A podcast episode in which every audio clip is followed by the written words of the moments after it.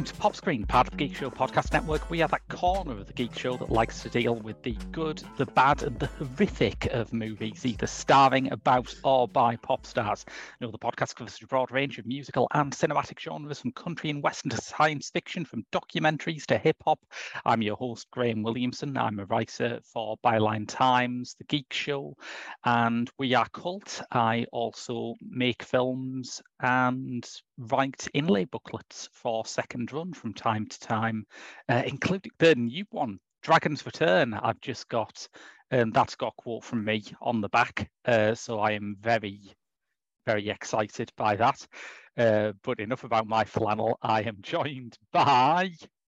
I've got to say, before I say you joined by me, that every time we do this, you get more and more like one of those auctioneers at a cattle market.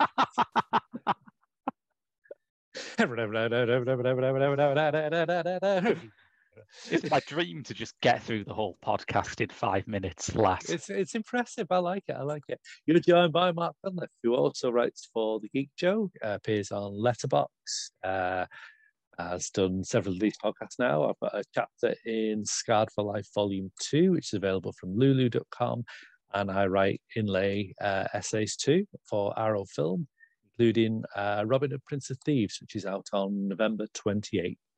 Ah, lovely. Yes. I read a bit of uh, Alan Rickman's diaries recently. Oh, brilliant. Are they good? They are gorgeous. I really enjoyed yeah. them. But I liked his, his comment when he, I forget what it was, he picked up some award for his performance as the Sheriff of Nottingham. And he said uh, it's a reminder that subtlety isn't always the thing you should be going for. Absolutely, yeah.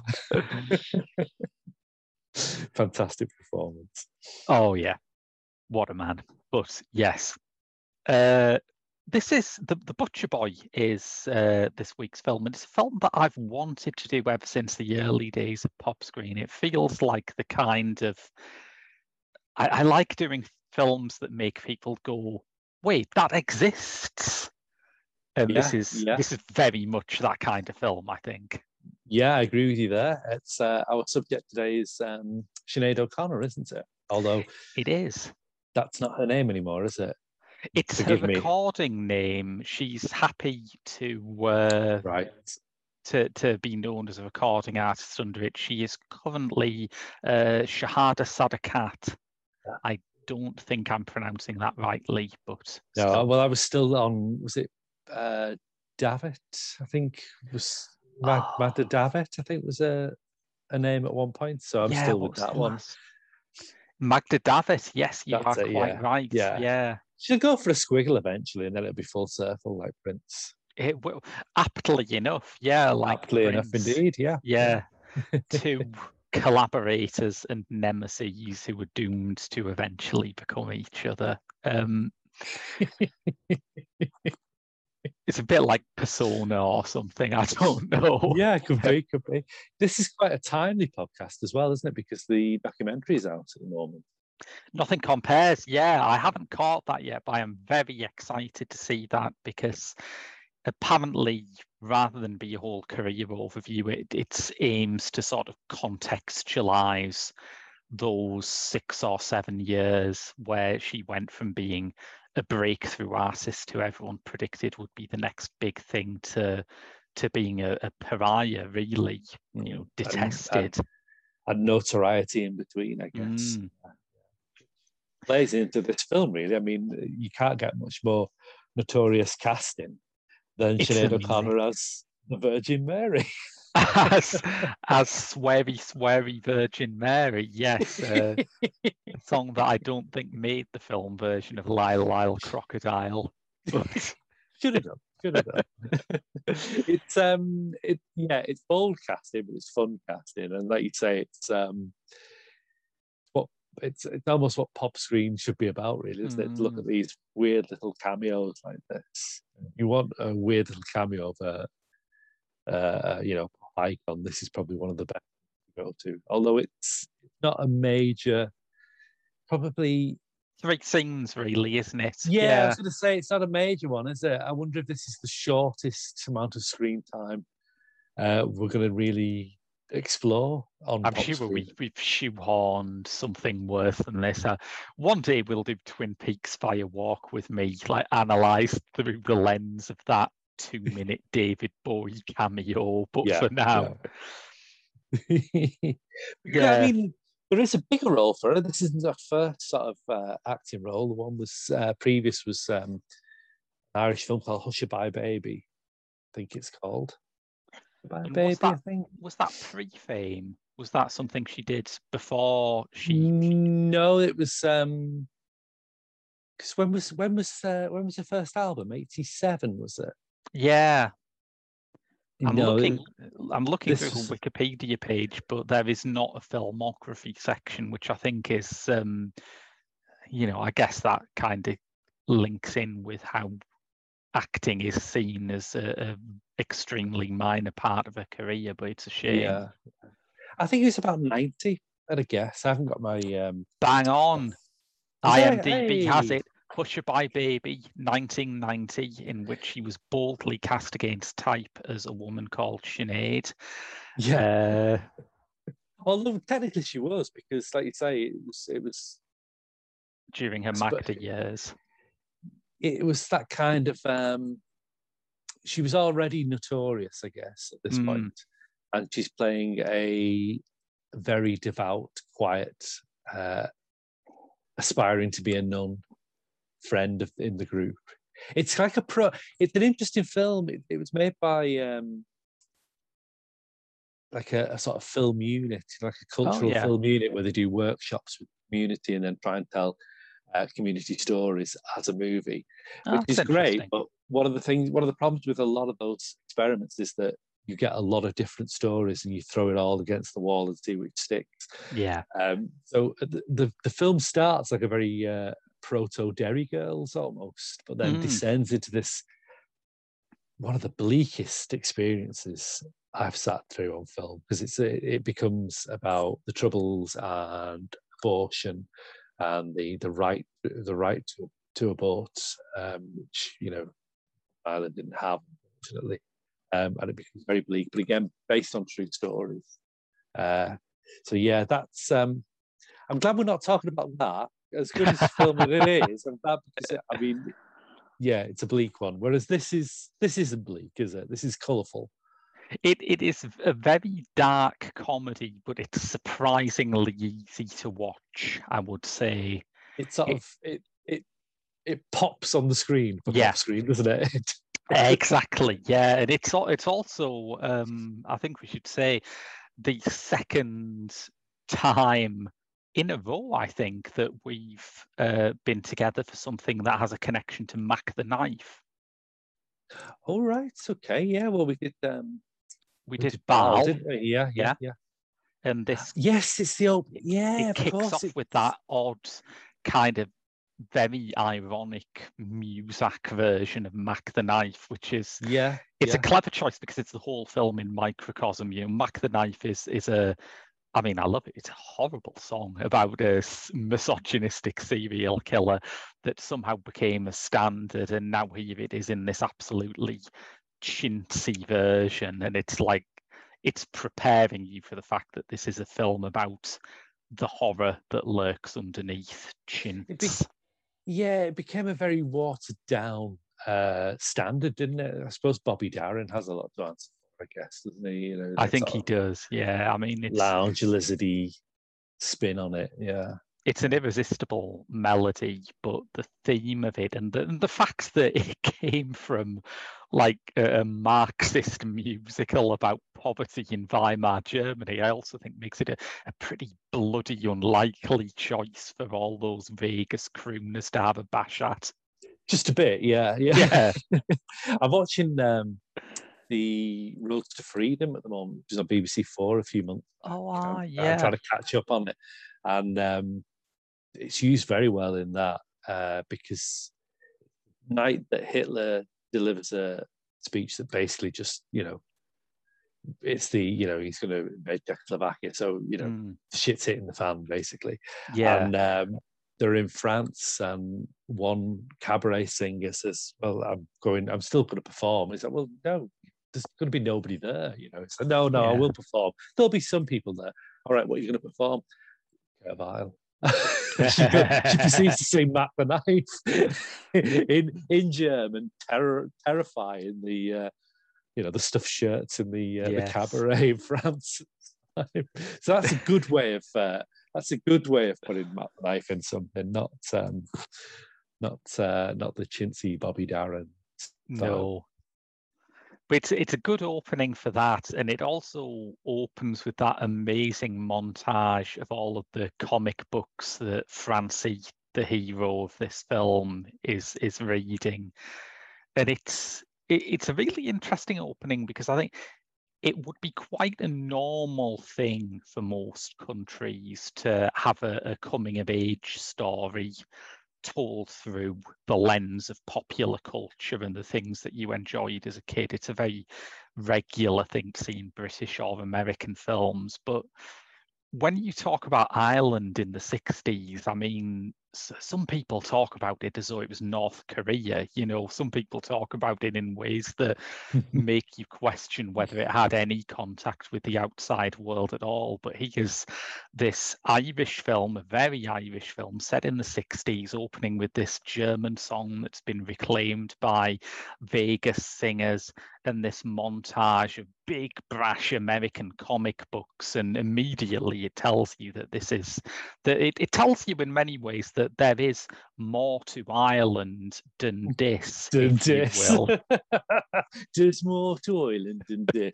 I was going to say, I was going to say because um, for anyone who doesn't know what we're talking about, to jump in, and we've we've just mentioned uh, a chintzy version of Mac the Knife and comic book titles. You would think you're watching.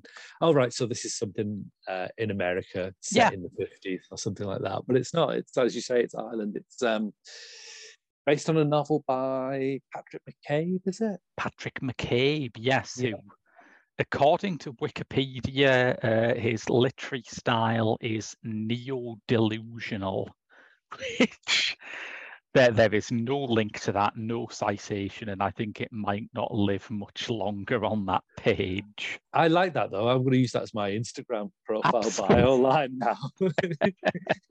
Neo delusional. That's good. I like that. Um, yeah, it's um, it's weird because it's probably one of the most Irish films ever in Mm, the sense that it, it really gets under the psyche of the the national character. But it's as you say, it's it, it doesn't depict an insular island of the 50s.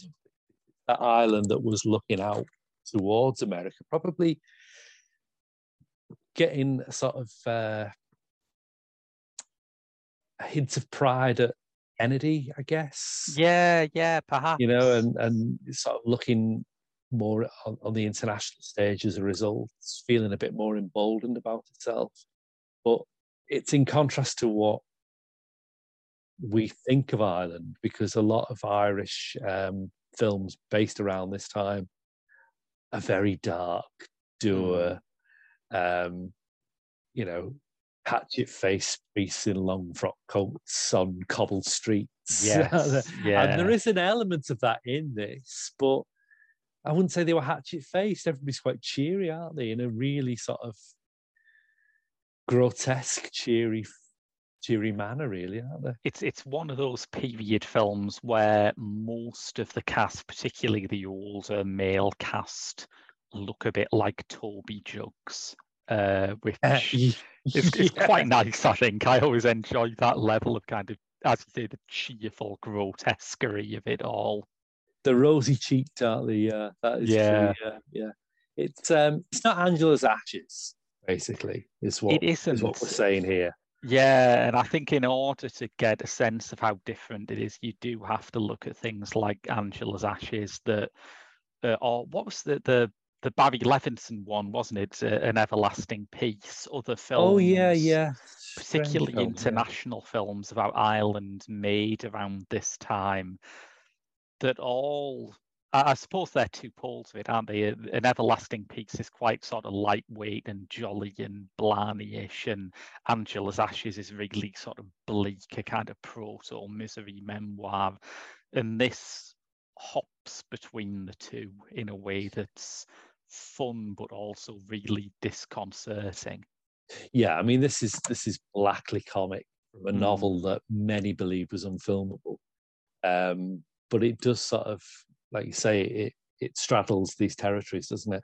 And I guess it's I'm trying I was trying to think where Ireland became hugely popular in the 90s. Yeah, Possibly the commitments, maybe. But there was a whole energy of Ireland at the time, you know, like Celtic Tiger, um, seemingly winning Euro- Agreement. Good Friday Agreement, seemingly winning Eurovision every year uh, for about six years, I think, but felt Yeah. longer.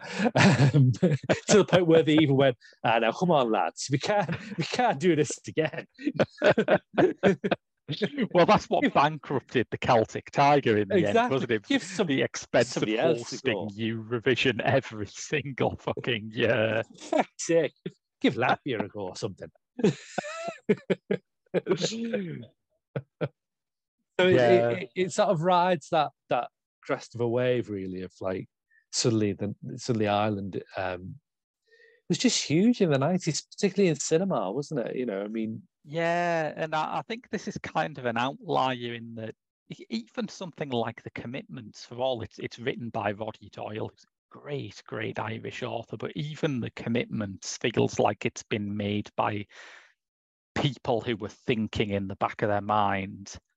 Other people could connect with this. British people could connect with this. Americans could connect with this. This, for all that it was backed by an American company, and we'll get on to that because it's quite an interesting one. This feels very much like, well, it, it's it's it's uh, taken Paul McCartney's sentiment to heart, hasn't it? This is Ireland for the Irish. give Ireland back to the Irish. Yeah, Give Irish cinema back to the Irish, and you Yeah. get the Butcher Boy. Yeah, yeah. Directed, of course, by Neil Jordan, who um, we should say was uh, also probably very integral in sort of putting Ireland back on the map in terms of cinema uh, in the nineties, with uh, with the Crying Game probably being his his sort of breakthrough statement of Ireland. Although obviously, you know, he had a, a career before that, um, Mona Lisa, even Angel as well. But I think the Crying Game was probably the one that sort of was a calling card to Hollywood. Would we say? Definitely, yeah. And it's interesting because the the Crying Game in its production was a film that nobody wanted to fund. No one thought that would be commercial. Uh, the, Yeah, the yeah. politics of it, the way it dealt with the troubles, obviously the um, the sexual politics of it as well. The trans character was thought to be just beyond what an audience could take, and it was funded yeah. by Stephen Woolley, who seems to make a career out of funding things that no one else wants to make. Uh, That's true. Yeah, yeah. But I think I, I love Neil Jordan. I don't think he every one of his films works, but I think as a career, he's a, he's had an extraordinary career and he's made some films Yeah. that are among my favourites. He's always somebody to look out for, isn't he? I mean, it, Mm. I mean, I wouldn't say I was. I wouldn't say he was one of my. No, I don't know. Actually, would I say he was one of my favorite directors? I'm not sure, but I, I, I watch what he does. Yeah, You know, I mean, The Crying Game and Mona Lisa, I think, are just incredible uh, films. Really, um, do I think he's done better since? Possibly not, but I always enjoy what he does, or I, I'm intrigued to see what he's going to do. for me, Um, it's The Company of Wolves. I think The Company of Wolves is one of the most extraordinary films ever Yeah. made. yeah, really good film, really good film. Yeah, yeah. And uh, perfect for this time of year as well. Absolutely, yeah. Halloween. fine spooky season film with Angela Lansbury in it. So if you Oh, if anyone wants do a yeah, yeah. topical rewatch of that, then now's the time. Yeah, that's true. Yeah, But it, it's one of the really interesting things about Neil Jordan that I think gives you the measure of what kind of director he is, is looking at how he spent the capital that he'd got with the crying game because that's the kind of home run that every director dreams of your low budget little film that everyone thought was too spiky and too confrontational to find an audience just won an Oscar. What what do you do? And in Jordan's case, he signs not with Universal or Paramount or Warner Brothers or anyone like that. He signs with the Geffen Company. Mm, another musical, another music. Uh, Indeed. Inroad for us to, to look at. Yeah, yeah. David Geffen at the time really wanted to get into films, and his big play at the start of it was uh, Interview with the Vampire, which Neil Jordan directed for him.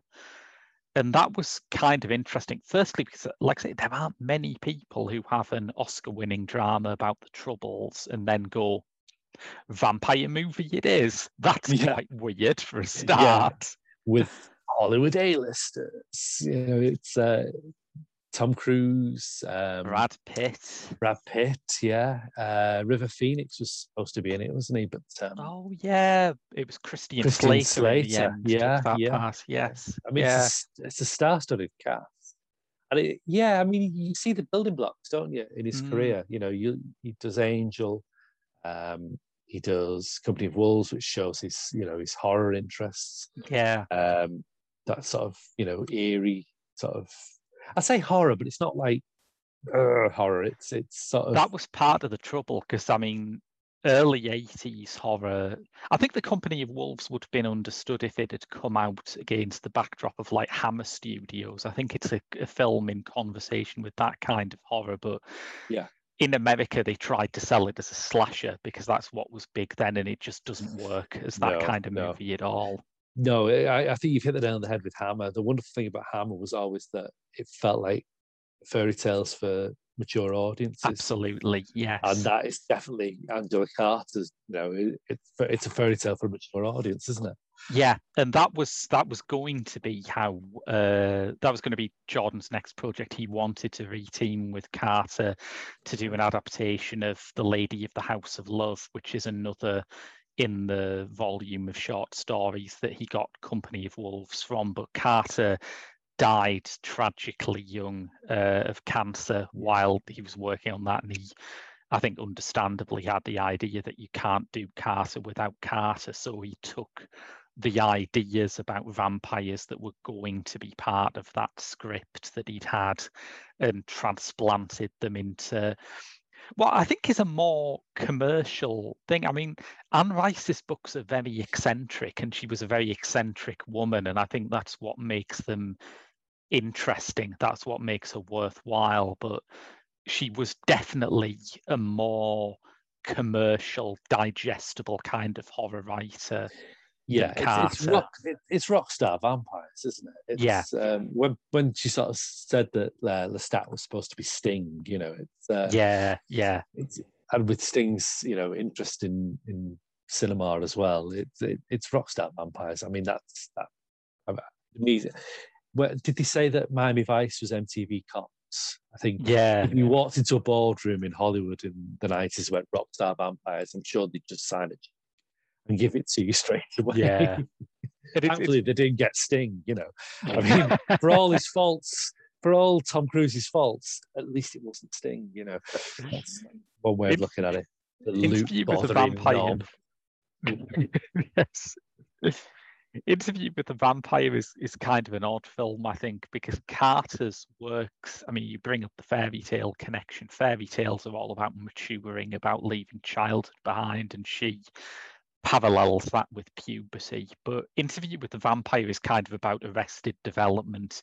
You're meant to want Lestat and Louis to continue to be these kind of angsty brats for centuries. That's yeah. the fun of it. Yeah, true. And I guess um, this is this was the second film with Geffen. I last... think no, I think this was the third one actually. Oh, I think it? in between right. he did Michael Collins, which is another sort of odd collision of like Irish yeah. subject matter and Hollywood production. Yeah, not. A... I have a lot of time for it, but it's mm. riddled with inaccuracies, historical inaccuracies. Um, yeah, and I've listened to the director's commentary, and he tries to Jordan tries to uh,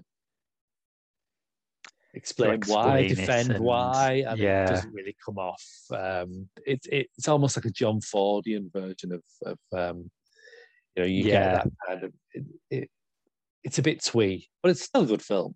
Um, so right, so it goes interview with a vampire, Michael Collins, and this right. And and then the butcher boy which is Yeah. like exactly as tough and as as unsentimental as michael collins isn't i guess Yeah, and also f- in a way, sort of plays back to what you were saying about Carter in the sense that you know it's um, the fairy tale of puberty, isn't it? yeah yeah Because it is a coming of age story at, it, at its heart, except that the person we're witnessing coming of age is from the outset a bully, and then by the end of the film, an incarcerated murderer.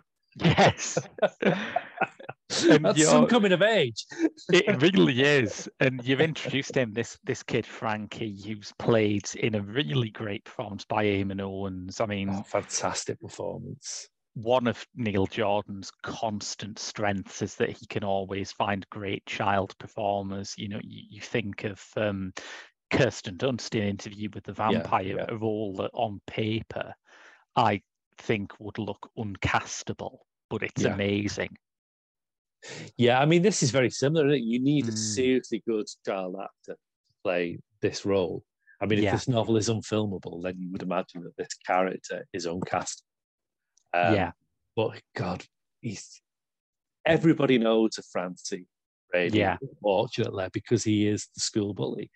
And it's that horrible, grotesque, faux chumminess that he has that um, would just if you've if you've witnessed a bully at work or if you've been bullied yourself, it will send your your spine to liquid ice water, really, won't it?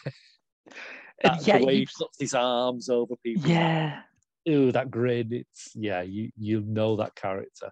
and yet in a weird way you stick with him i mean the the moment we're introduced to him after a, a very funny prologue where we see i guess we see a bit of him in the prologue but not literally just a bit of him uh, he's covered from head to toe in bandages and there's just this like little beady eye Yeah, yeah. out um but the first we see of him he's running across um the church rooftop with his friend uh, Joe, and he's scrumping apples, and it's the sort of thing that is usually part of a bucolic Enid Blyton style picture of boyhood misadventures, but it, it balances that kind of thing with a sense of the real meanness and the real kind of dysfunctional family that provokes this this delinquency. Yeah, yeah. Oh, absolutely. Yeah, yeah. It's um we shouldn't side with him, but we do, which is weird. I mean, we should side really with the character of Philip Nugent, who is uh His the victim. poor the poor boy who he life he makes a misery. And uh Philip's mother, Mrs. Nugent, whose seemingly the only crime is that she's a bit snooty as she went Yeah. to England. Yeah. By Fiona Shaw, which is Oh, a I love Fiona Shaw. Yeah. really good performance. I mean, it, this this is a starry cast. I'm sure we'll, we'll want. Uh, Fiona Shaw is uh, very good role, but yeah, we shouldn't. The victims, we should we should Mm. really be siding with the victims. Something uncompromising about uh, McCabe's uh, novel or Jordan's direction and screenplay or whatever that just says, no, this is who I'm putting you alongside with. This is our protagonist. You're going to stick with him. Mm. Um, and you do to the point where you end up, you know, really feeling something for what is a horrible child. I mean, I have a friend, uh, Chris Browning, who said on Letterboxd that it's it's a measure of this film's greatness that I see a lot of my childhood self in Philip Nugent, and yet I was I stuck with this film all the way. You know, I was yeah. never repelled by it. That's true. And I think uh, some of that is just down to um, Eamonn Owens' fantastic performance for a child. It's incredible. Yeah, uh, yeah, full of uh, brio and cheek and chutzpah, which I think was evident. Wonderful anecdotes where he goes for his, uh, you know, he goes for the uh, the interview, and Mm. literally walked in and went, "Was the kid for me any good. They were like, well, why? I said, but because if he was, there's no point me doing this this, uh, this audition, you know. and you just say that's probably got you the job straight away because that's that's that's exactly to a what, T, isn't it? Yeah, it's exactly what he'd say. Yeah, yeah, yeah. Uh, but it's it, I think it's a measure of how good he is as a as a performer, and child performers are notoriously risky, Mm, uh, especially to, to to actually carry an entire movie on their shoulders. yeah. Very risky proposition, but he does it. He does it really, really well. And holds his own against an incredible cast. Yeah, it is a fantastic cast, and um, I think one of the strengths of it is that it has some really well-known faces in it, but none of them ever overshadow the young cast. Even people like Fiona Shaw and Stephen Rea, who have a lot of screen time. Like the only time I felt distracted by someone was when, when you've got that farmer who he goes for tractor rides with, who goes on about communists, and it's like, yes, thinking, yeah, yeah. Oh man, who's that guy? I looked it up. It's the Pat Gras who plays uh, Hood Hastings in the sheep breeding episode of Father Ted. yeah, yeah. and it's a great role, isn't it? Because it's Yes. very much uh, going back to the comic strip uh, thing. You know, it, it's it's very um, nuclear age with the paranoia of uh, Yeah. the bomb and Reds under the beds, and of course um, that sort of bug-eyed monster type science fiction thing all feeds into this. But you're right about the cast. It is that kind of cast that even the smaller roles were probably uh, in Father Ted or Ballykissangel at the time. Yeah, part of that kind again, that kind of increase in in Irish themed media around the time really Yeah. drew attention to the fact that the country has this incredibly deep bench of character actors. You know, you've even got Yeah. Milo O'Shea in there as the like paedophile priest who Francis Yeah. falls foul of. Yeah. Twinkly, Twinkly Milo, Milo O'Shea playing a paedophile priest was it was a is a surprise, really. Yeah. Um, but it's still it shouldn't be a nice role, but it's still you think, oh, it's Milo O'Shea, you know. it fits very well, doesn't it? Into and I suppose this goes back to Sinead O'Connor being in it because her the thing that really derailed her career was speaking out against paedophilia in the Catholic Church. But um, it, it fits very neatly into how that was talked about before there was any journalistic attention on it where you, you know, you've got a local priest and he likes fiddling about with the boys but it's not it's, it's just his thing you know people just accept it in this really eerie unnerving way it's like it's par for the course, isn't it? Yeah. uh, horrible. Um, different times, isn't it? It's just yeah bizarre that we even think of it like that now. But yeah, it's it's crazy. Um, but yeah, just go just to go back to the cast. I mean, you, you've also got Brendan Gleeson as another uh, priest yeah in the Reform School, haven't you? And um, I mean, for one for for one Irish film to have Ardal O'Hanlon in is like, you know, no, but to then have Yeah. Sean Hughes in there as well. I felt genuinely wistful when I saw Sean Hughes's face at the hospital. Yeah, Yeah. absolutely. It's a lovely little role for him, isn't it? And then Yeah. you've got, uh, and it's obviously you know, Jordan has his regulars as well, doesn't he? So you've got um, Ian Hart, who had just done um, Michael Collins uh, with yeah. Jordan, and um, Stephen Rea, of course. I'm sure Jordan can make a film without Stephen Rea, but he hasn't done it yet. I don't. And and why would he want And to? why would you? Yeah. yeah, yeah. He's a wonderful actor, and he's um. There's almost an element in this where it's like a farcical replay of Rea's role in in Jordan's first film, Angel, where he played a musician, and you introduced him here as uh, Francie's alcoholic dad, who in his first scene is playing the trumpet along with the Lone Ranger theme on TV. It's, it's, a lovely touch, that isn't it? I mean, I would put money on the fact that that is probably based on someone that somebody has done that in, and it's an old family. Oh, do you remember when Dad used to get his trumpet out to play along to the Lone Ranger theme? Whether it's something from Jordan's family or whether it's a Cave family, it, it that that little touch. I don't think you can. I don't think you can arrive upon that touch. I think it's existed somewhere.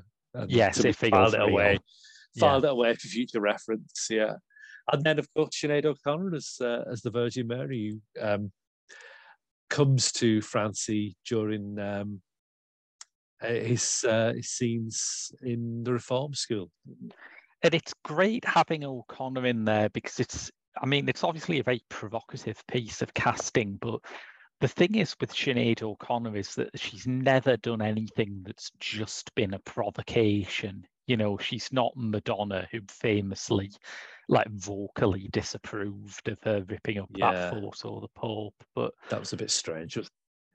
I think that, that I forget who said it, but someone suggested that Madonna was pissed off that at that time in her career, she was very invested in being shocking. It was the time when she was m- most deliberately controversial, and suddenly, like this upstart comes along and does something that causes a bigger stink than she ever did in her career. Yeah, just beat, casually. Yeah, he's beat it to the jump. Yeah, yeah. I think you're right there. Yeah, it's um, but yeah, as you said about the the Milo Shake character, it's it's a mark of this is no pun intended, but it's a mark of people singing from the same hymn sheet. Yes, in terms yeah. of, of, what they want to say about Ireland, and and um, that you would cast Sinead O'Connor in that role, and she would happily perform that role. I mean, Jordan says that the reason he cast her as the Virgin Mary is because he looked like the Virgin Mary, which is true. Yeah, it's true, absolutely true. You know, although I did, I did read, I don't know how true this is, but I did read that. Um, he wanted to cast Marilyn Monroe. Um, he'd seen he'd seen some sort of CGI on Forrest Gump and thought, I wonder if he could do that, but worked out that it would have been too expensive. Now, whether that is just like somebody trolling us on Internet Movie Database, but I think it is there in the trivia section. yes, I'm, I'm reminded slightly of um, was it uh, was it Leos Carax who was asked why he cast Denis Lavant in Holy Motors, and he said, "Well, my first choice, Lon Chaney, was dead, so." yeah, good luck trying to cast Marilyn.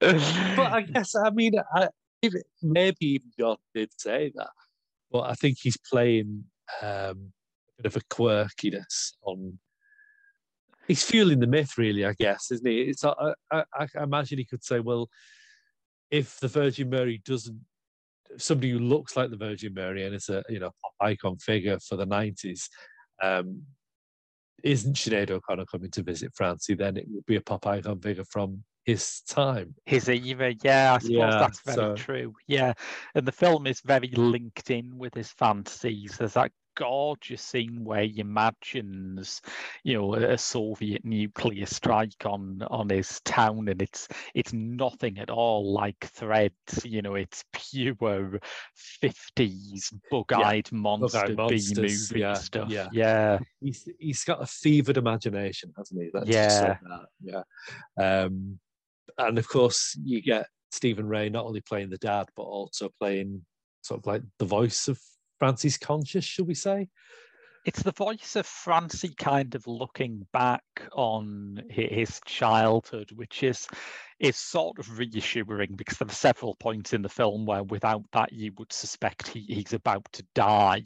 Yeah, uh, but yeah. there's also something horrible about it in the it, it basically confirms that Francie has no path to the future other than turning into his useless alcoholic dad because they're played by the same actor. Yeah, it's that's a nice little um yeah, it's a nice bitter irony to that, isn't it? It's mm. like well, you're gonna turn into your dad in a way. Yeah. But he's still, even during that brief moment where we do see him as an adult, he is still seeing the Virgin Mary. So there's still some bit of uh, of the sort of imagination that he had in his youth that's still around, even if it's been brutally suppressed by the asylums. Yeah, yeah. And as you say, a sweary Virgin Mary as well. ah, fuck's sake, Francie.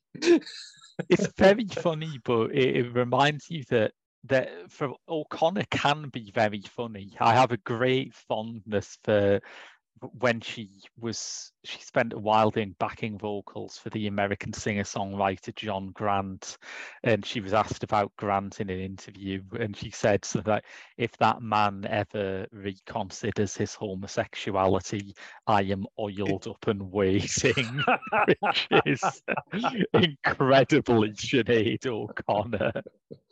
I mean, even like I remember on Bang Bang It's Reeves and Mortimer, where oh, she has yeah. to sit through Donald Davy starts. And yeah. it's just a mark of how she sort of like engages in that. That um, you can see this is a woman with a sense of humour. I think she has a great sense of humour, but uh, artistically, there is a core of sincerity to everything she does. And I think that's part of what makes this performance, which on paper is an outrageous joke. I mean, I, I admit yeah. part of why I want to see this film was I want to see the film where Sinead O'Connor plays the Virgin Mary, but tick, yeah, yeah. There, yeah. But there is always this core of honesty and seriousness to everything she does, and that's what makes her such a great, great artist and icon, in my opinion. Yeah, I've got a lot of time for it. She's uh, yeah. she's a really interesting voice, and um, I think it's it's unfair the uh, the amount of shit that gets heaped heaped on her, especially yeah. knowing knowing that she has a problems. You know, yeah, that people still insist on you know into the cranky woman. You know that horrible mm-hmm. sort of that yeah. mentality that that press have. It's just graceful in this day and age. Yeah, absolutely, and you know, it's it's interesting looking back at her very early career and realizing what I don't want to say she could have had because I think she's been very open recently, particularly in her autobiography, Rememberings, and in this documentary. She's been very upfront in saying that she didn't get into this to be a pop star. She wanted to play live music and she was happy being a pop star at first because it meant she could do that more often, but she was never going to get on with what you have to do to remain a pop star. Yeah.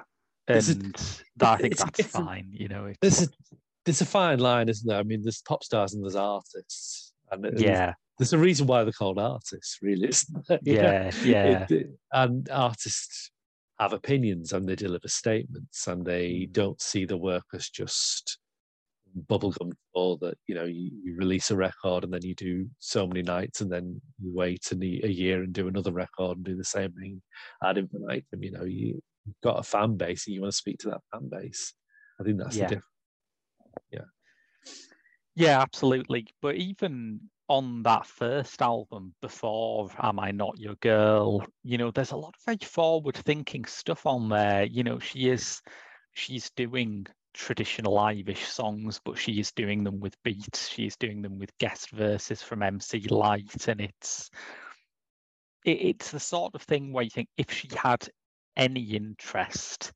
in being a pop star, the world would have been hers to grab you know, it really yeah. reminds you that she walks away very consciously from that. Yeah, no, I, I completely agree. Yeah, yeah. I mean, you people would say Madonna's an artist, but like you say, there's a lot more canny marketing ideas going on there.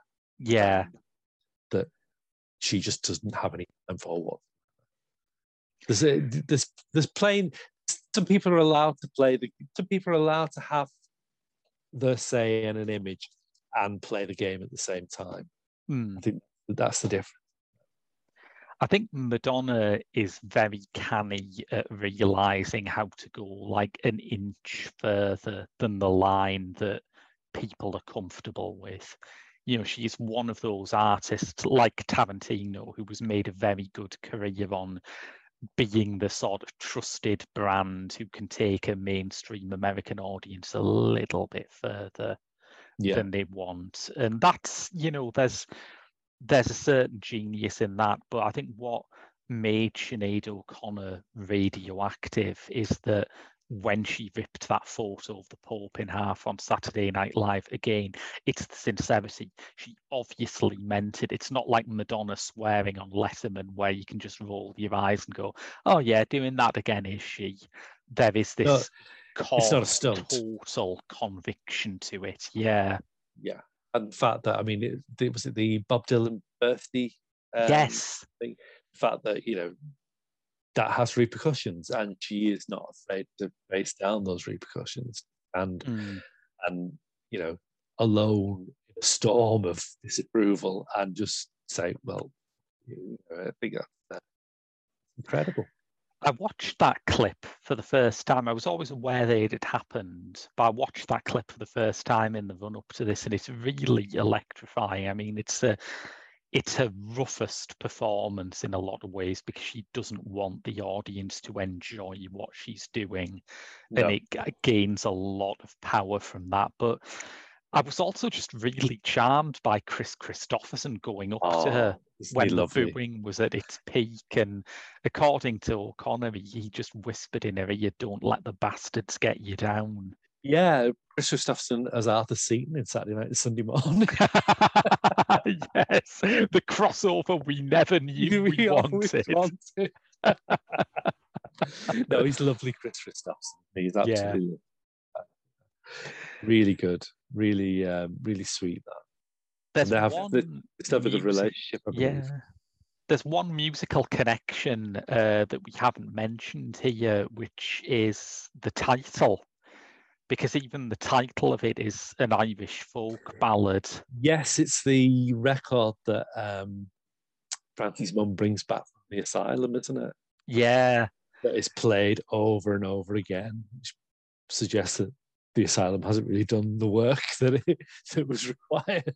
because it's such a horrible song. You know, it's uh, the story of someone who's who's spurned by the the man that she loves and goes home and hangs herself. It's a, it's a typical cheery Irish folk song.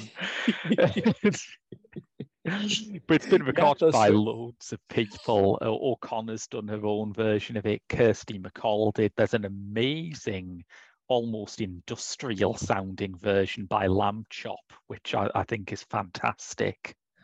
Fair enough. Never knew, never knew that one. No. Yeah. Yeah, but it's um, it, it's sort of it's in moments like that with the treatment of Francie's mum that you can see how another take on this book could have been that kind of Angela's Ashes thing.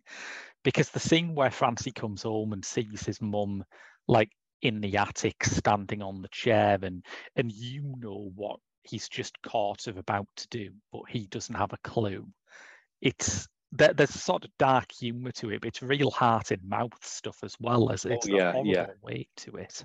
It's bleak, definitely. and it, as you say, it could go in that direction. I think the the great thing about um, Cabe's writing or the film in itself is that it's all from Francie's point of view. And like you say, he doesn't yeah, really understand what's going on, so he creates a world where he tries to couch what he's just seen in his own terms. So yeah, he hears the word breakdown, doesn't he? And the only type of connotation he's got for a breakdown is, you know, your car breaks down, you take it to the garage, you get it fixed. So his whole Yeah. thing is like his mum's like a car going getting fixed to the garage. You know, they've got a the right sprocket on a head kind of thing. yeah. and he has that that that thing where he, he he talks to the villagers with the Mm. same kind of um talks to them in sort of old older beyond his years sort of patter doesn't he? Yes, which yeah. they find endearing and charming um rather than a cause for like this boy's not right you know yeah. But I think that's that's part of why you stick with Francie, despite him being a horrible kid, because the film keeps reminding you that there is this innocence and ignorance to him. He doesn't comprehend the scale of what he's doing, even when the story gets really dark at the end. There's this kind of obliviousness to it. yeah yeah he's he's, a damaged individual isn't he and again Yeah. there is a film where you could tell that story from that perspective and just go, "Oh, woe is me, he's a damaged individual," you know, and uh, and it could be that sort of misery porn type film, but this is just like say it crackles with with uh, vibrancy, and uh, it's it's really black. I mean, Hmm. it's it's a. I'm not surprised they said it was unfilmable because Yeah. you could imagine. I mean, I've not read the book, but you could imagine. I mean, I can just imagine somebody trying to explain this and go, "Yeah, Yeah, that's yeah. not gonna." What you follow an interview with a vampire up and Michael Collins up with this. yeah, there is no part for Brad Pitt in this movie. No, there really isn't. so it is, you know, kudos to them. And again, that's. I think there's a myth that like Hollywood stopped taking risks after Heaven's Gate or something like that. But Mm, you know, obviously Geffen and what I mean, maybe it takes an outsider to faith in uh, an Ortiz, yeah. perhaps. But you know, I mean, Jordan was given a blank check really to to make a film like this. I mean, it it you know, might just be everybody that- said it's unfilmable. Yeah, it could just be that each era's risks are only really obvious in retrospect In when you're not in the middle yeah. of them. Because it's like, I look back at this now and I think, "Yo, holy shit! I mean, not just in in terms of the transgressive content of it, or even the the Irishness of it, which is so different to like any commercial vision of Irishness that we've been talking about. There's no donkey in the street or an old guy playing a fiddle in a pub. Well, this this was made in the same year that there was that infamous week when EastEnders went to Ireland, and it's like people have forgotten Yeah. about that now because it's so embarrassing. But their version of Ireland seemed to be it- it's like hard to be a god, but with more donkeys. That seemed to be like the size of it. deluge after deluge of complaint, wasn't it? That that and you've got like it's it's the mid nineties, and you have a nineteen year old Irish girl talking about the whale of the banshee. Yes, like that, she you know? didn't understand how mainlanders could like know if someone was dead unless they'd heard the wail of the banshee. I mean, the, the, the great thing is it was the Fowls and the Beales that went over, wasn't it? And um, Ian there, of course. Now, he should have just explained that he was from Chip Chop, and they'd be like, "What? Potato? No, you chip the potato and sell it freely." You damage the sacred potato. Yeah, absolute Mm, yeah. insanity. And and for this to like share a century with the Yeah. Butcher Boy, let alone a, a year Yeah. of release, is just beyond thought. But I mean, the other thing is, I don't think people make adaptations of books that are difficult anymore. I don't think there's such a thing. It was a, very much present in the 90s where people who were at a certain level as a director would say, right, next movie, I'm doing Naked Lunch. I'm doing Fear and Loathing in Las Vegas. I'm going to be the guy who pulls that off. And I think Yeah. that's all kind of migrated over to television now, but maybe we'll be Yeah, true, true. we, yeah. we could be looking back at the indies and the foreign films released today and in 20 years and saying you'd never get a film like Pleasure or Happening or something like that made today. You know, you Who don't know. yeah. Who knows? That's true. Yeah. Yeah. But yeah, it's it's a fabulous film, and I'm really glad we got round to it. And it does remind you that Neil Jordan at his best is a completely uncompromising guy. Yeah, it's a director that you should just say never write him off because you never know Yeah. something else might be around the corner. So um, it's always worth checking in on him to see what he's doing. Really is. Definitely, yeah. But before we go, uh, socials. You mentioned you were on Letterboxd. Um, are there any other areas where people can catch you? Instagram, Mm, yeah, you can look for Mark Conliffe on Instagram, and I should be there under the name I Well. uh, but mainly, that's just that and Letterboxd. Really, they are uh, the only things yes. Social. Yeah, Letterboxd is my big thing. I'm on Letterboxd uh, just as Graham Williamson. I'm on Instagram and Twitter at Graham W Films, and that's where I am. Uh, apart, obviously, from all the places where we write for, which we covered at the start. But um, mm-hmm. that's been it for Halloween week of uh, mm. uh, Halloween month, rather of Pop Screen. Mm. it's very rare that we have you on on our Halloween show, classing it up. Um, although I'm not sure I could describe what you've just done as classing it up, but you know, I mean? the man who is currently hating every second of Letterboxd because everybody's reviewing horror films. And I'm like, yes. So dull, so so dull. well, yeah. But every now and then you find something that falls under that umbrella that is just, I think, for us both, that we can both enjoy. And this is oh, definitely oh, yeah, one of those absolutely, films. Yeah, yeah, absolutely. That is true. Yeah. I, I, don't, I don't, I'm not a, a hater of horror. I just find that people watching it constantly every day for a month. Yeah. I, I like variety of what people are writing about. So it's like, oh, Completely. oh, watching another yeah. horror movie, right? Well, if you want variety, uh, I can reveal that next month we are planning to tie in to the release of Weird, the Al Yankovic story, starring Daniel Radcliffe. Daniel Radcliffe. Al Yankovic. Yep. Uh, yeah. We are doing UHF sometime next month, so look out for that. we will do. and that that will be a bit of a U-turn from X and the Butcher Boy, I think. Oh, definitely. Yeah, yeah. but until then, uh, that's been Pop Screen. I've been Graham.